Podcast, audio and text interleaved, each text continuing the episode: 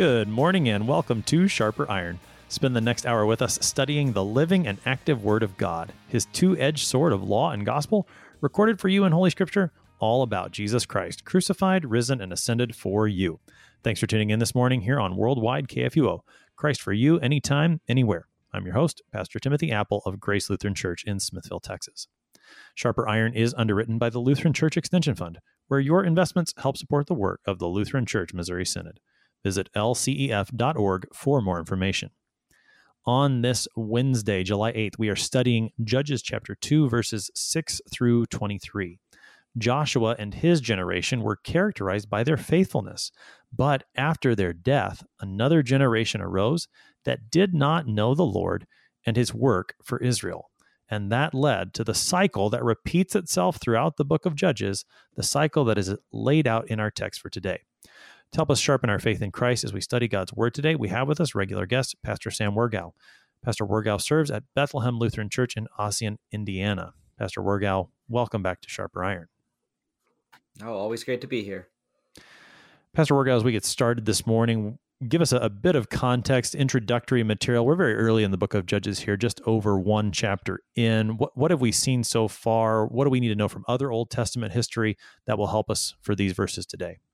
Yeah, I think looking kind of big, big picture, it's kind of nice to see uh, what the great context is when you're dealing with even the transition from the from the first five books uh, of the Old Testament, the Pentateuch, into even uh, Joshua and then into Judges, where you're seeing the ongoing history of God's people going all the way back, you know, even to um, Abraham, Isaac, Jacob, the promise God gives there of the Messiah, and continuing forward then through in Exodus his deliverance from Egypt, which of course is going to be kind of referenced here a little bit too.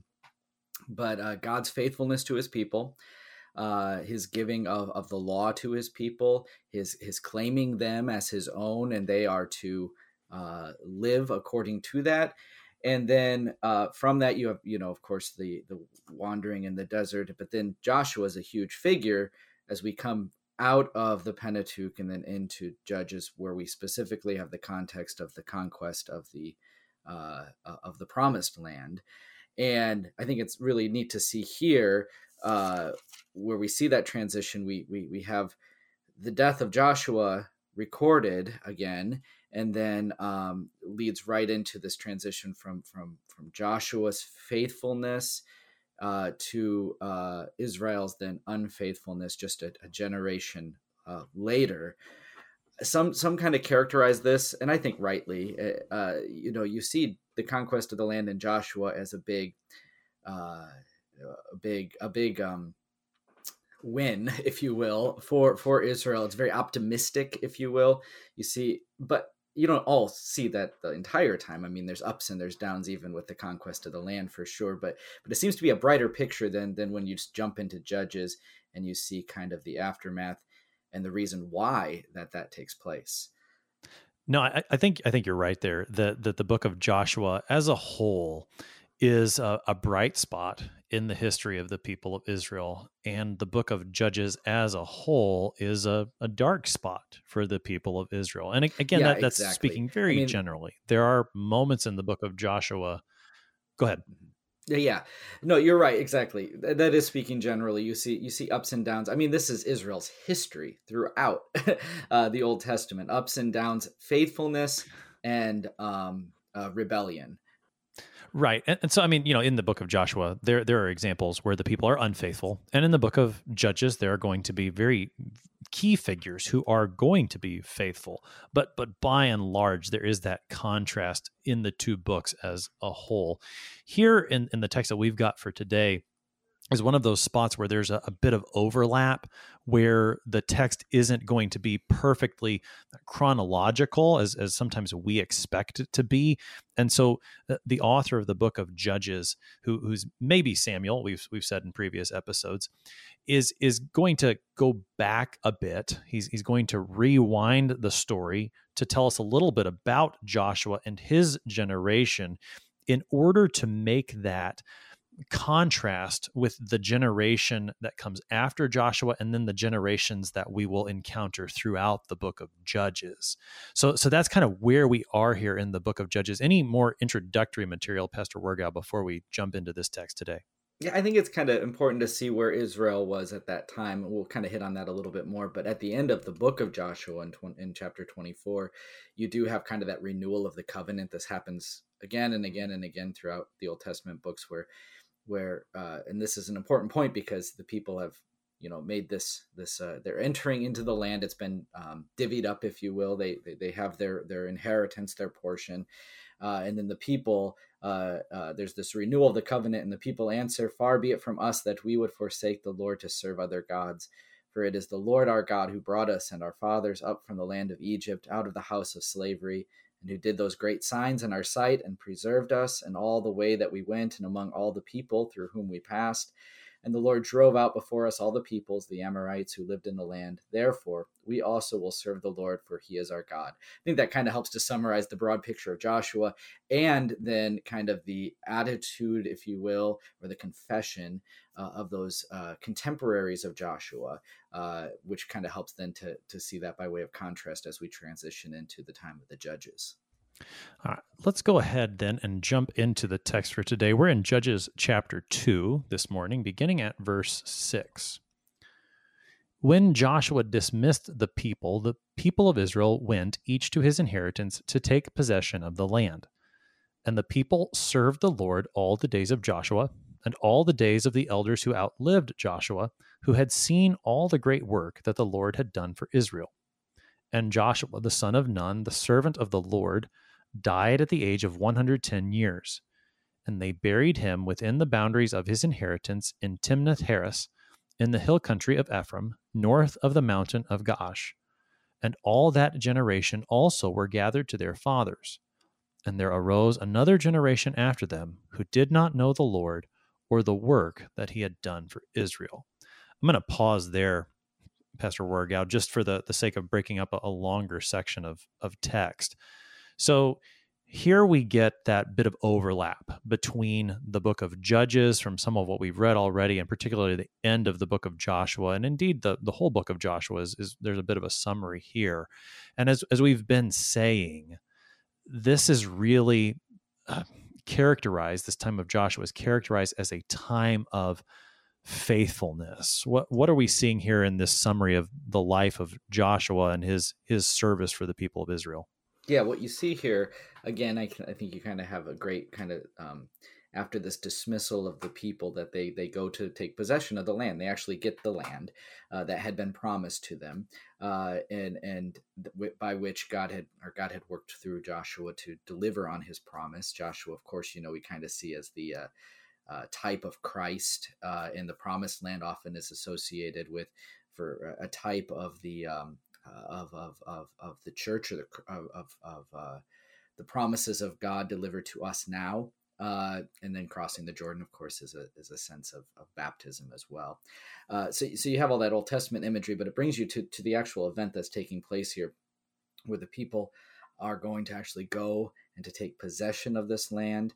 Uh, and as this is all characterized as they do this, that there is Joshua and then all the uh, elders who will outlive Joshua. So again, it gives you this picture of this generation of people uh, after Joshua's death. That there is this time of of faithfulness that surrounds that that that that takes place afterwards, um, after they take possession of the land, and then uh, then you'll see um, you'll see the people for forgetting and then that also leading to uh, the the, uh, the, the, the wrong faith then also leads to uh, the, the the wrong deeds or the sinful deeds of the people and going after other gods. But for now, here it is really important to say that that um, this generation uh, was was faithful, and it's this generation's characterized by the ones who had seen the great work of the Lord.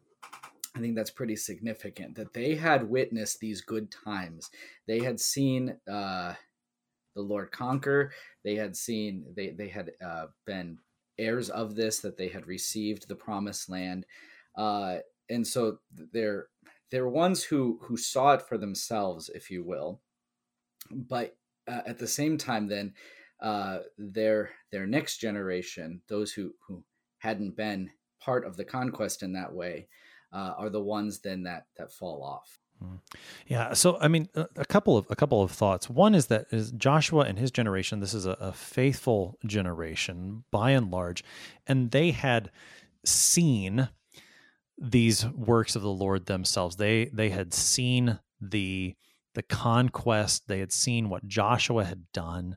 Some of some of them would have seen Moses. They would have been young with with Moses coming out of the wilderness, but but some of them would have seen that and some of the the deeds that that that had been done there. Some of some of that generation probably ate manna in the wilderness. It's it's very possible that some of some of them who have participated in that conquest, right? Because these are the the people who were under 20 at the time of Israel's great rebellion. They they wander for 40 years and then they so that that generation dies. So so we've got this one generation who has seen all that the Lord has done.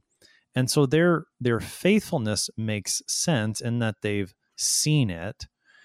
And and yet it was it should never be about what they've seen, but rather what they've heard, that they trust the Lord's word. I guess as, as you were talking there, Pastor Warga, it just it brought to mind for me the, the matter of where Jesus at, after his resurrection appears to Thomas and and he says, have you seen or you have seen me and so you've believed? He says, blessed are those who have not seen and yet have believed. So that the the generations after Joshua, well, how is it that they were going to believe if they hadn't seen? Well, it, it would have been through their hearing. And and it seems from this account that we get here in chapter two that that something went wrong in their hearing. Verse 10 talks about how this next generation arises and they didn't know the Lord and they didn't know the work that he'd done for Israel. Rather tragic verse. Right, it certainly is. And it does show us really, uh, that's an excellent point that you make about the idea that it's not about uh, the seeing necessarily, but uh, it's about the hearing and it's about the, the the hearing of the mighty deeds of the lord and this is actually what god intended even from the beginning this is why he gives his law this is why he he he makes his covenant with his people and then he also gives the um the point that these things should be uh, passed on uh, in particular i'm thinking like deuteronomy 6 uh, four through nine, you you have you know you have the great Shema, the great confession of God's people in the Old Testament. Hear, O Israel, the Lord our God, the Lord is one. You shall love the Lord your God with all your heart, and with all your soul, and with all your might. Okay, we know that very well. And, th- and then he goes on to say, And these words that I command you today shall be on your heart. You shall teach them diligently to your children, and shall talk to them when you sit in your house, and when you walk by the way, and when you lie down, and when you rise. You shall bind them as a sign on your hand, and they shall be as frontlets between your eyes. You shall write them on the doorposts of your house and on your gates. And why is that the case? Because we, God knows how how fickle and how failing man can be in regards to this, and how quickly uh, we can forget. Uh, so if we don't see these mighty works of God, don't witness them firsthand, our sinful hearts are ones that will turn away from this. Yet God continues to give His word with that direction uh, to hear it, to believe it, and to teach it, to teach it specifically to, to your children. Uh, great, great point about bringing up uh, Thomas and Jesus, because I mean, this is this is the way that the Christian faith is passed on from from one generation to the next. I mean, we think we have a proper uh, proper understanding of tradition or this handing over and a proper understanding of, of catechesis and, and, and, and teaching uh, within our church body that, that what we have uh, received, we pass on. That is the very words and teaching of our Lord Jesus Christ in the Holy Scripture, but then taught to an- another generation, instilled in another generation, uh, and and so that we don't forget, so that the next generation will continue to um, hear God's word, to believe it, to be raised up in that, uh, and then also to bear good fruit in godly living. And here as we see kind of this overview of what takes place in judges the the opposite takes place. The people forget they they they don't uh, they forget who god is uh, they don't love or trust in him any longer, and then they go after other gods. Hmm. Uh, the verse 10 is just is very striking that and as i i think i, I said it you know something went wrong with the hearing and, and it, strikes me that there's there's two things that could have gone wrong with the hearing one is that the hearing never took place so that would that would place the fault then at the generation that came before that the generation that came before failed to pass the the good news of what God had done on to the next generation. That's one way that the hearing could have failed. The other way that the hearing could have failed is of course in the in the hearer in that the the generation heard and didn't care. And i think i mean this this verse i know when i've read this verse in the past i i tend to place the blame upon the generation that that should have done the telling. You know, you, you come to verse 10 and, and this generation arises who didn't know the Lord, didn't know the work that he had done for Israel. And, and my automatic assumption is that, well, they must not have been told. And so that's why they didn't know. Therefore, somehow the, the fault is with that generation. And certainly that might have been the case. But, but there's also a recognition from el- elsewhere in the scriptures that that people do hear the work that the Lord has done and and who he is and they will reject it. And and which one happens here, I, I don't know. I think we can probably spend a little bit of time reflecting on both of those, Pastor Wirgau. But but either way, the the result is is tragic. So I mean, I, I think we yeah, I, I think if, if you're up for it, let's let's reflect on both of those. First, the the case where one generation fails to tell of the good news of what God has done to the coming generation. Uh, let, let's reflect on that one first, and then a little bit on the the one where the hearers simply reject it.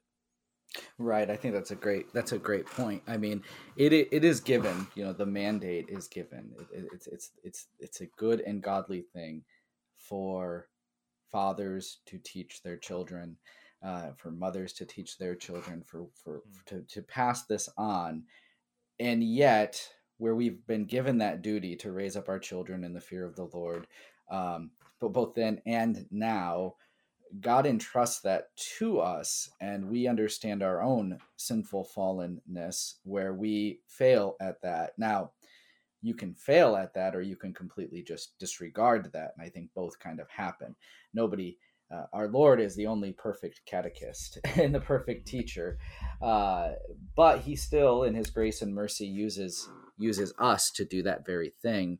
Uh, and we do it to the to the best of our ability. Nobody's perfect in it, uh, but we do it together. And I think that's important for us to understand. Uh, maybe to emphasize here too, it's not simply that in, in our time, especially, it's not simply the pastor's job to teach the children, uh, to teach the next generation, but it primarily takes place in the home through the catechesis of of, of uh, parents to their children. That's the best place for it, and then also to be instilled through through the teaching of the church and such.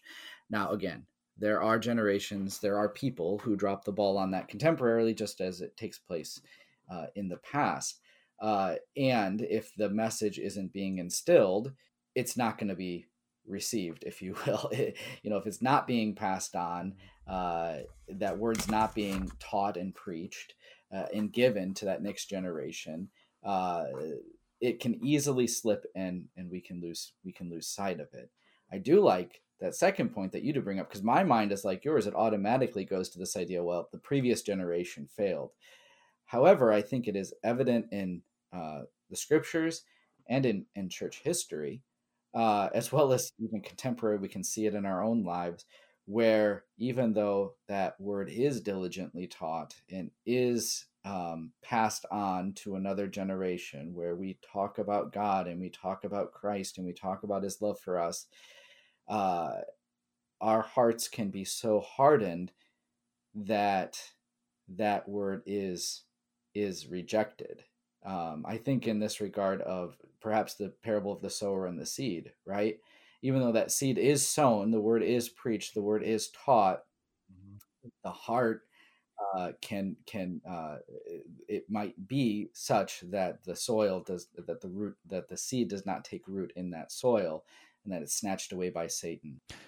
Right, and and the the parable of the sower is exactly is, is exactly where where my mind went to as I was reflecting on this, and and you maybe that's maybe it's because we're pastors that we we tend to to think in terms of the passing on of the faith, and and to look at it from that side, and and rightly so that we would emphasize this need for each and every parent to pass the word of God on to their children and to be diligent about it.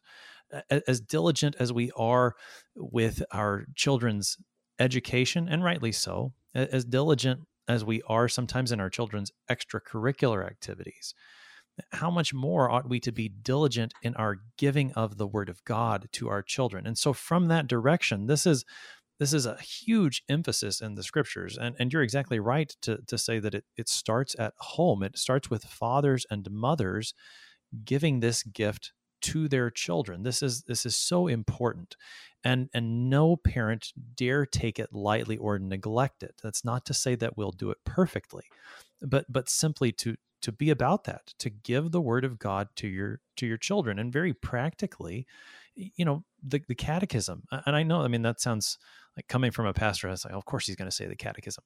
But but really, as a as a as a father, I say that too. Those simple words of the Ten Commandments, the Creed, the Lord's Prayer, words that I already know as a Christian, just to give those to my children is, is such a, a wonderful gift. And so to be about that is is just such a fantastic thing. And and yet to also recognize that, I mean, Jesus, Jesus, as you said, is is the perfect catechist, and and and still Judas betrayed him, and and that was not the fault of our Lord, or the fault of the Lord's teaching or of the Word. It it was the fault of of Judas, and and and any number of of people who have been Christians and have fallen away, or any number of people who have heard the Word of God, and and that Word did not take root for whatever reason given in the in the parable of the sower maybe it was snatched away by satan initially or it did begin to take root and then it was choked or by the by the weeds or, or it was rocky soil and it just didn't grow and mature that that that is not the fault of the word that is the fault of the hearer. And i think it it's, it's just something that, uh, that I, guess I, I continue to think about it from the role of the giving of the faith particularly as a pastor and a father that it's an encouragement for me to do this but at the same time to to recognize that at the end it does not depend on me it depends on the lord. And of course that's a good place for it to to rest because his word is the is what has the power to to bring to faith and to keep in faith yeah exactly we're given to do just what our lord bids us to do and nothing nothing more and nothing less if you will uh, we we we speak the word we we we teach our children uh, and we and we pray for our children and we know that God's will is done.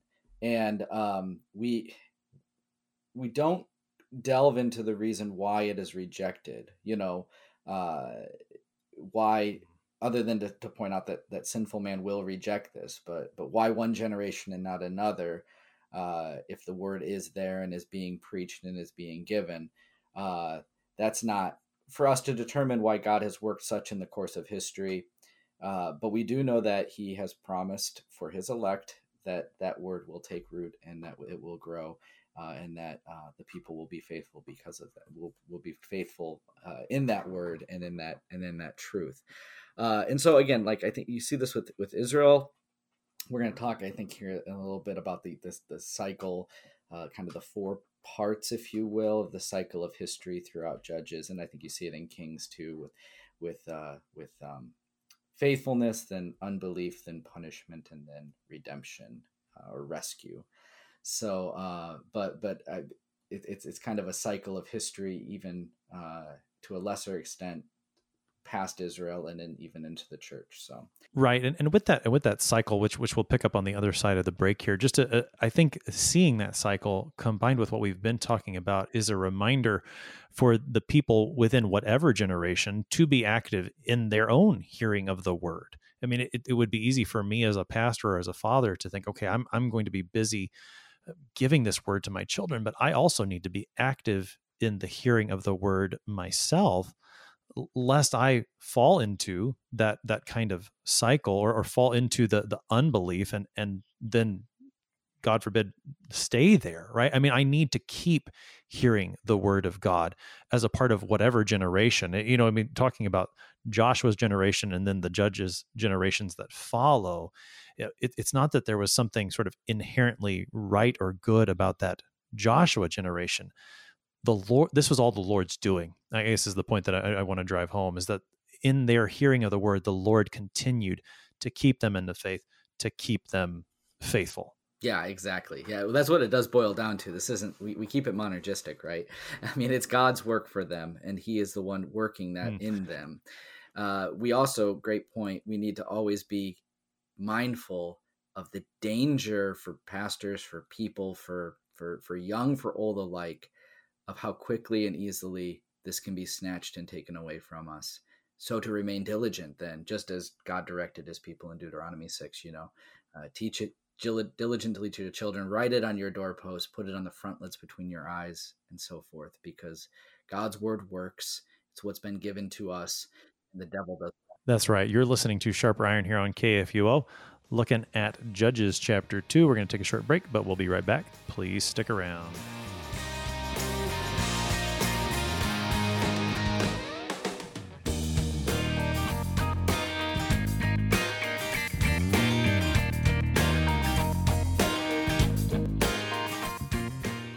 Did you know that for over 40 years, Lutheran Church Extension Fund has had the humble privilege of supporting Lutheran Church Missouri Synod ministries with low cost loans and resources? This is Rahema Kavuga, Synod Relations Manager of Lutheran Church Extension Fund. Because of faithful investors like you, we've been able to help church workers, congregations, schools, and organizations. To learn how you can get involved, call 800 843 8233.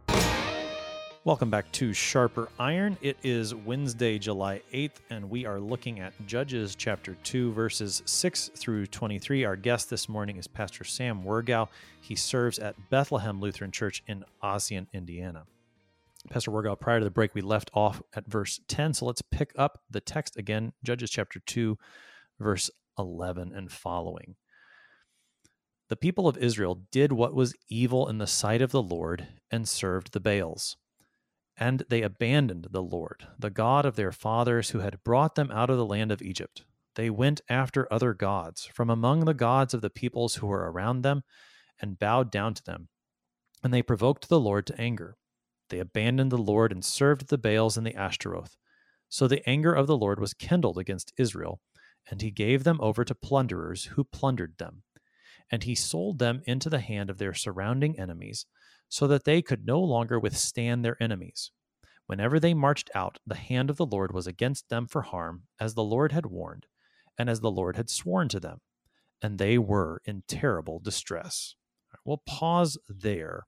So, Pastor Wirgau, this is where we, we get into this cycle, the description of the cycle that is evident throughout the book of Judges. We will encounter it. It's four parts. And in this part, we encounter the first two parts of that cycle. It starts with, as the text says in verse 11, the people of Israel did what was evil in the sight of the Lord. And, and we should notice that this evil that they do in the sight of the Lord is, is very particular. It's not just that they were bad people, they were being mean to their neighbors, but the evil that is in the sight of the Lord is following after other gods. And the text is very vivid in the way that it describes this worshiping of other gods. Take us into this first part of the cycle. Yeah. Uh, and I think even that first part of the cycle, when you start with 11, that the people of Israel did what was evil in the sight of the Lord. And then we'll see that laid out what this is, what this evil looks like. But that even itself stems from what was what that, that verse 10, right?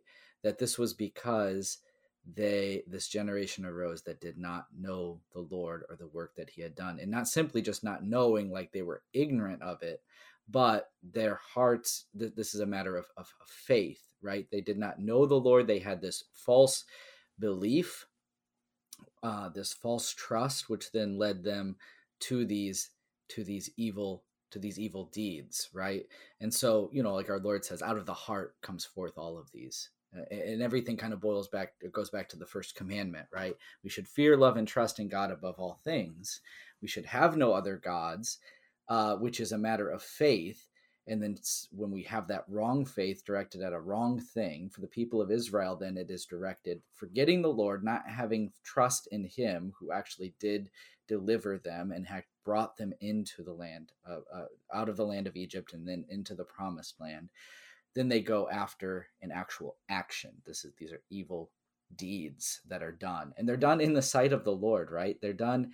Uh, God's not ignorant to this. He knows what is going on, and we'll see then uh, the punishment that comes then from this. But this is concrete. You're right that they actually abandon the Lord uh, and they go after these false gods. I, I love how uh, uh, the author to Judges, I think it's Samuel too, but uh, does talk about this that they that they abandon the Lord, the God of their fathers, who had brought them out of the land of Egypt. Here's just a little reminder, even though they have forgotten about this God and gone after other gods, does not negate the fact that he is the one true God who had, you know, conquered over all those false gods of Egypt, over um, powerful Pharaoh, and brought his people out of slavery in Egypt. But they had forgotten that and they hadn't trusted in that God. And so they go after these other false gods. And these are the gods that are from the people around them and they bow down to these gods. So this is physical, actual worshiping, uh, which incorporates their body and their heart, their heart and their body to do these kind of things. But it's significant that these are the gods of the people who were around them. Uh, the, the Canaanite gods of Baals, the Baals and the Ashtaroth, uh, these false gods that were the primary gods of uh, the Canaanites which is why precisely in Joshua, God was uh, commanded that these things be driven out and not remain in the land because they would serve then as a temptation when the people would forget to turn to these to these false gods. Uh, of course, the people failed at that, uh, which then leaves them wide open to to embrace that after and to do that evil in the sight of the Lord after they have failed to trust in God, forgotten about God and his his faithfulness and his work towards them. So Pastor Wirgau, then there's there's the doing of the evil. And I can't did you did you really hit on there's there's multiple ways that it's described here in the text. One is that they abandoned the Lord and and, and I, I, talked a little about this with one of our other previous guests that the lord remains with his people but the people leave him they abandon him they go after other gods they even bow down to them the language that is used to describe idolatry is very vivid Mm-hmm. It is very vivid. And we'll see actually here uh, a little bit later in 17 uh, the language of, of whoring after other gods we can actually hit on that now. I think it'd be perfectly fine because this is all kind of uh, different ways of talking about the same thing, especially because it talks about it's this these relationship words, God with His people, and then the people's um, uh, leaving of that relationship, if you will, in different ways that they go out. But yeah, the, the idea of them abandoning God, I mean, it's the idea that God is with him, that God is who God is, but they choose then to reject that to reject who he is and to leave him, right? He doesn't abandon them, they abandon him into false belief through false belief and then to other sins contrary to, to, to the word and the commandment that he had given to them. Uh, but so too do you have this idea of bowing down. I mean, uh, th- this is significant because I think we over spiritualize things uh, in the New Testament and in our modern time, especially. But but you do have this in the Old Testament where your your worship. I mean, it starts with the heart but it does show itself in in how you conduct yourself even with your body right? And so i mean in the new testament you have this where jesus is worship people bow down before jesus. It's something that incorporate because you're going to do something with your body. You bow down.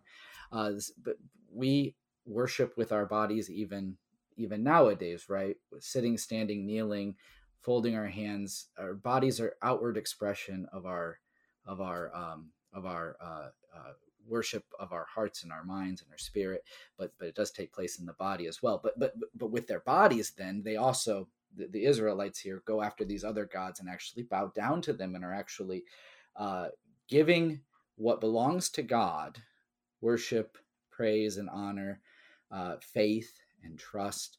Uh, they're giving it to these to these false gods that hadn't done anything who actually don't exist in that way. Uh, but they had gone after this this falsehood. And then again in verse 17, which we'll get to here, it talks about them whoring after other gods, which is another way that the Old Testament talks about this kind of uh, failure to, to, these evil acts that take place.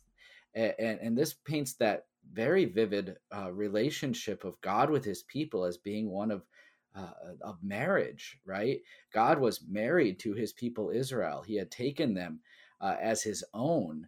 Uh, even as we confess that you know marriage is a picture of, of Christ and his church, that Christ has laid down his life, and husbands ought to do the same for their wives, just as Christ did it for his bride, the church, that he would keep her, sanctify her, and keep her.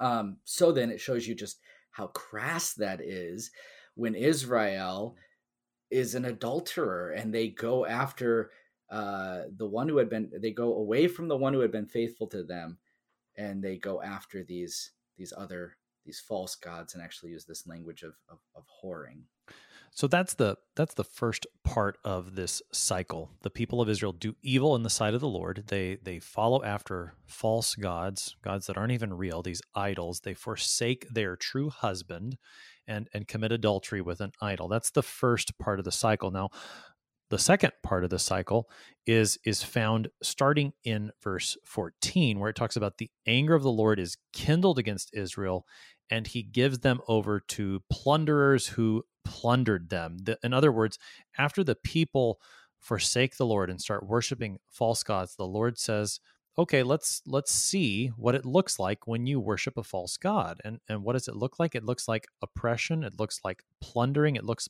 like being ruled by an enemy. Now, this part of the cycle I think of, of all of them is perhaps the most uncomfortable for us because uh, we don't often think about the Lord's punishments for our sin, at least not in this life. We often think about his eternal punishments, uh, but we do confess to the Lord that we deserve both his eternal and his temporal punishment, his punishment in this life. And, and that's what we're seeing a picture of. It's a it's a bit uncomfortable, I think, but it's something that's definitely in this cycle and something we need to, to talk about a little bit here, Pastor Wirgau.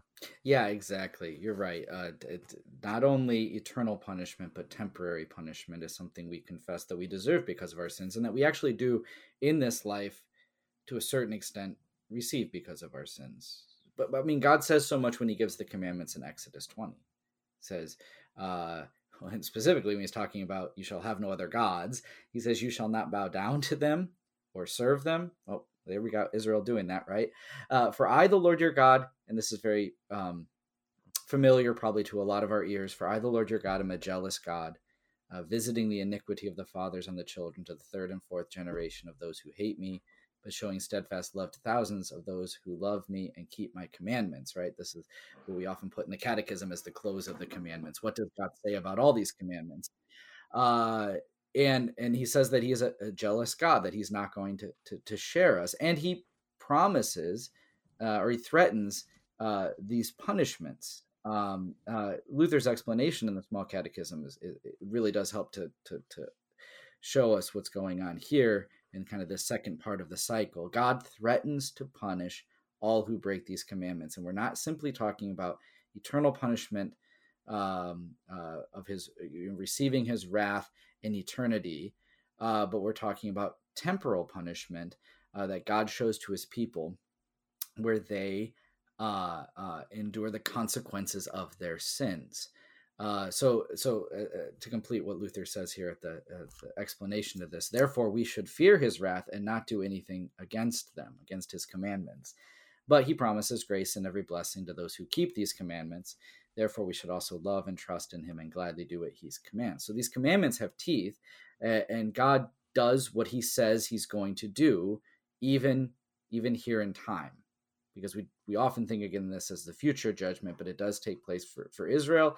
And I'd say even although we don't we don't preach it this way, we should be very cautious about calling out certain things as God's punishment for certain sins contemporarily. We can talk a little bit more about that if you want to.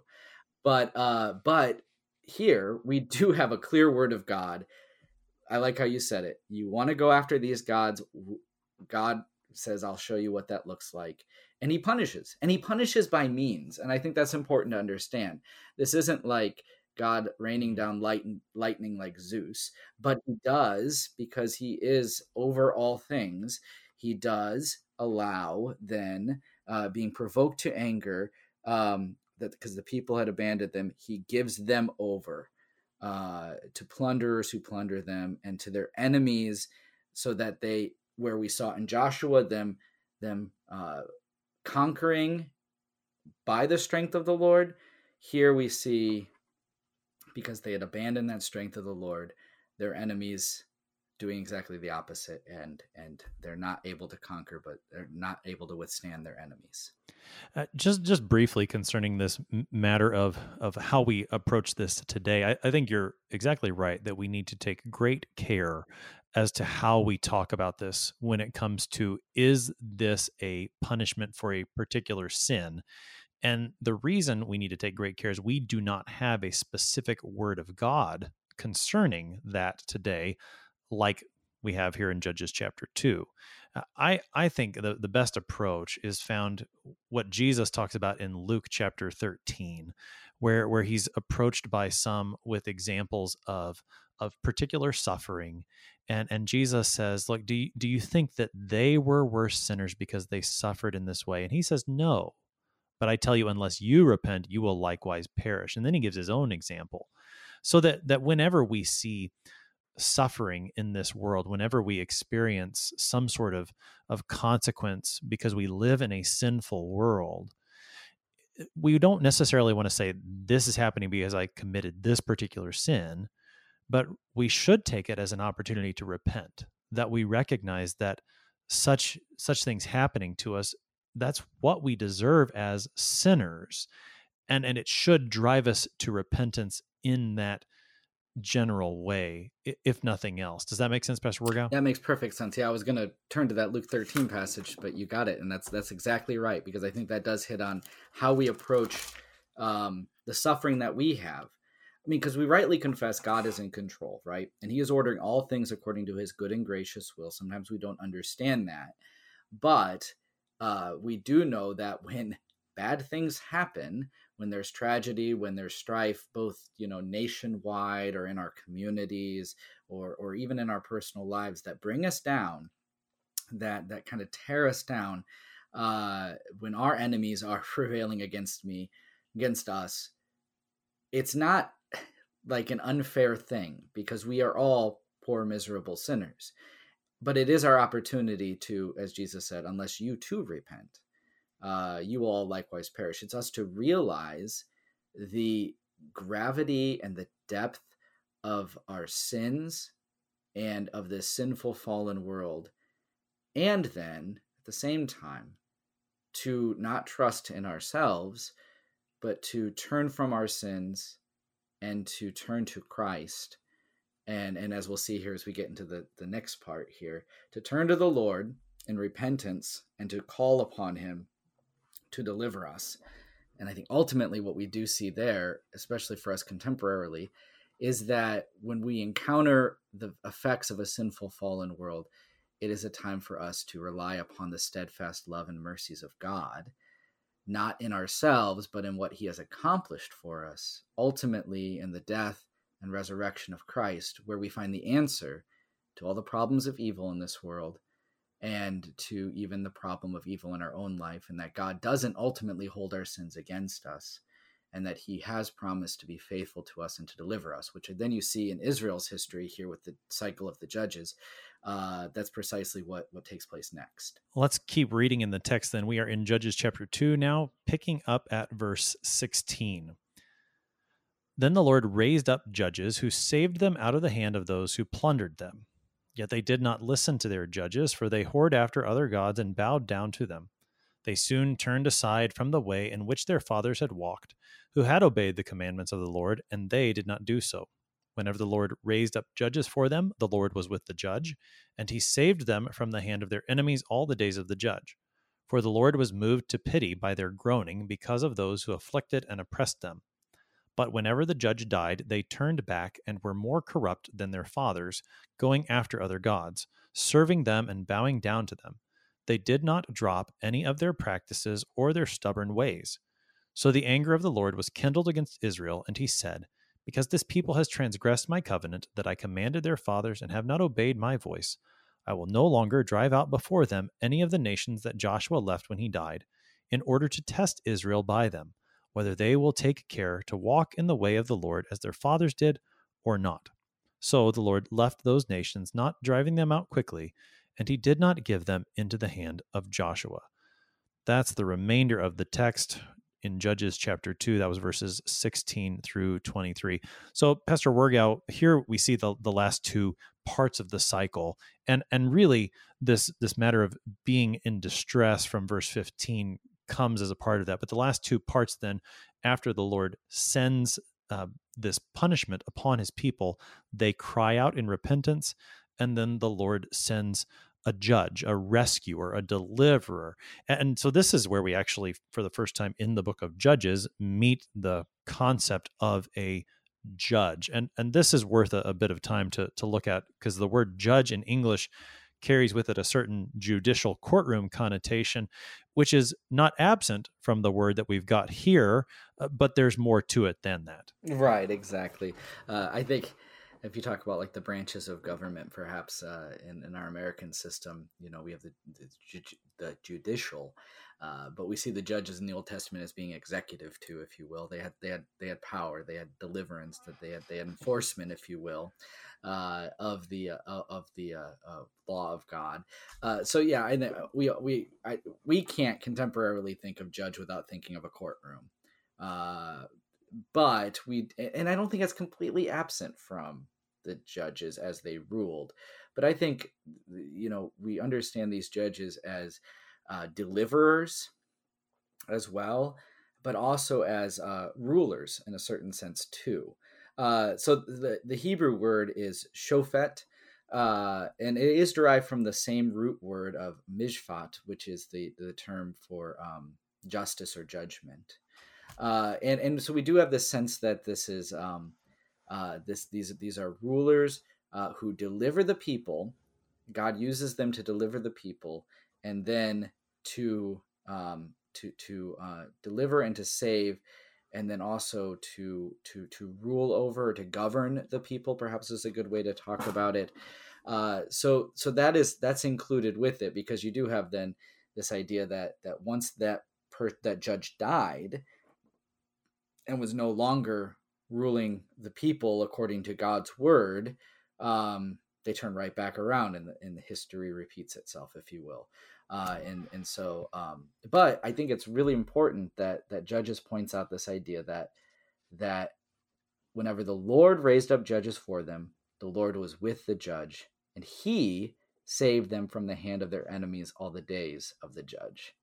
So, so we go back to this idea that this is God working through means in the Old Testament, specific means of raising up these judges in order to deliver the people who had we would say they were in great distress. They had they had been brought low uh, by the enemies that surrounded them as due consequence of their sin, and they have uh, repented. They've called upon the Lord, and the Lord has delivered them through the judges.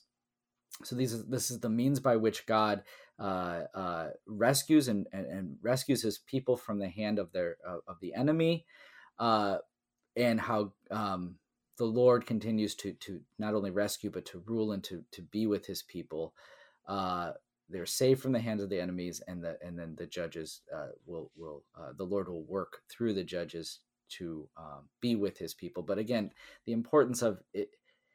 It's not about the the earthly figure of authority, whether it's deliverance or governance or whatnot, but it is about the Lord who is exercising His work through the judges. Right. This is this is the lord with his people to save through these means. Very very key that he's doing it through means.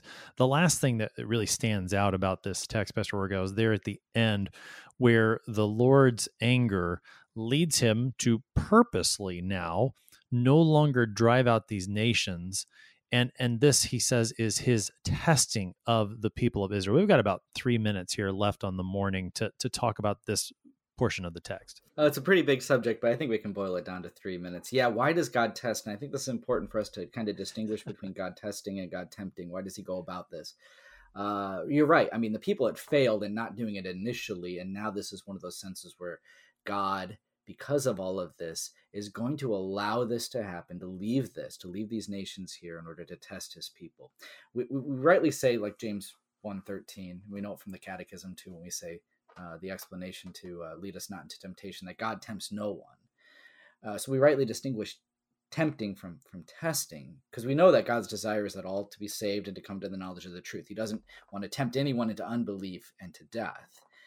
That's not how God operates, but he does so he doesn't tempt away from the faith, but the testing actually for God's people then and for us now even we could say is uh, with the trials and the tribulations or leaving that that that um, that's uh, those nations there is in order actually in fact to test the people to draw them to him through repentance and faith. This is similar to deuteronomy 8 3 uh, where he says he humbled you allowed you to hunger and be fed and fed you with manna so which you did not know nor did your fathers know that he might make you know that man shall not live by bread alone but by but man lives by every word that proceeds from the mouth of the lord so the idea is God allows such t- tempting, or God allows such evil to take place, and uses such evil for His good purposes. The bigger picture, kind of, of drawing them to Him. This takes place again in that cycle of of um, Israel's history, but even now, God is always working things together for good for those who are called by His name. And again, ultimately, God's faithfulness uh, is seen in Christ and uh, what Christ has accomplished as uh, the kind of fulfillment of the judges, the fulfillment of Israel's history for us. That even though God would allow testing for us, it is uh, God would test us. It is always for the faith, sake of strengthening our faith and drawing us closer to Him. Pastor Sam Wirgau is the pastor at Bethlehem Lutheran Church in Ossian, Indiana, helping us this morning with Judges chapter 2, verses 6 through 23. Pastor Wirgau, thanks for being our guest this morning. Oh, thank you. The cycle of the book of Judges is predictable. The people rebel against the Lord. He sends punishment against them. That brings them to repentance. Thanks be to God for his grace in bringing his people to repentance. And in that repentance, the Lord rescues his people. He does it through means. He sends a judge. He sends one to be their Savior, to rescue them from their enemies, just as He has sent His Son, Jesus Christ, to rescue us from our enemies today. I'm your host here on Sharper Iron, Pastor Timothy Appel of Grace Lutheran Church in Smithville, Texas. Thanks for spending the morning with us. Talk to you again tomorrow.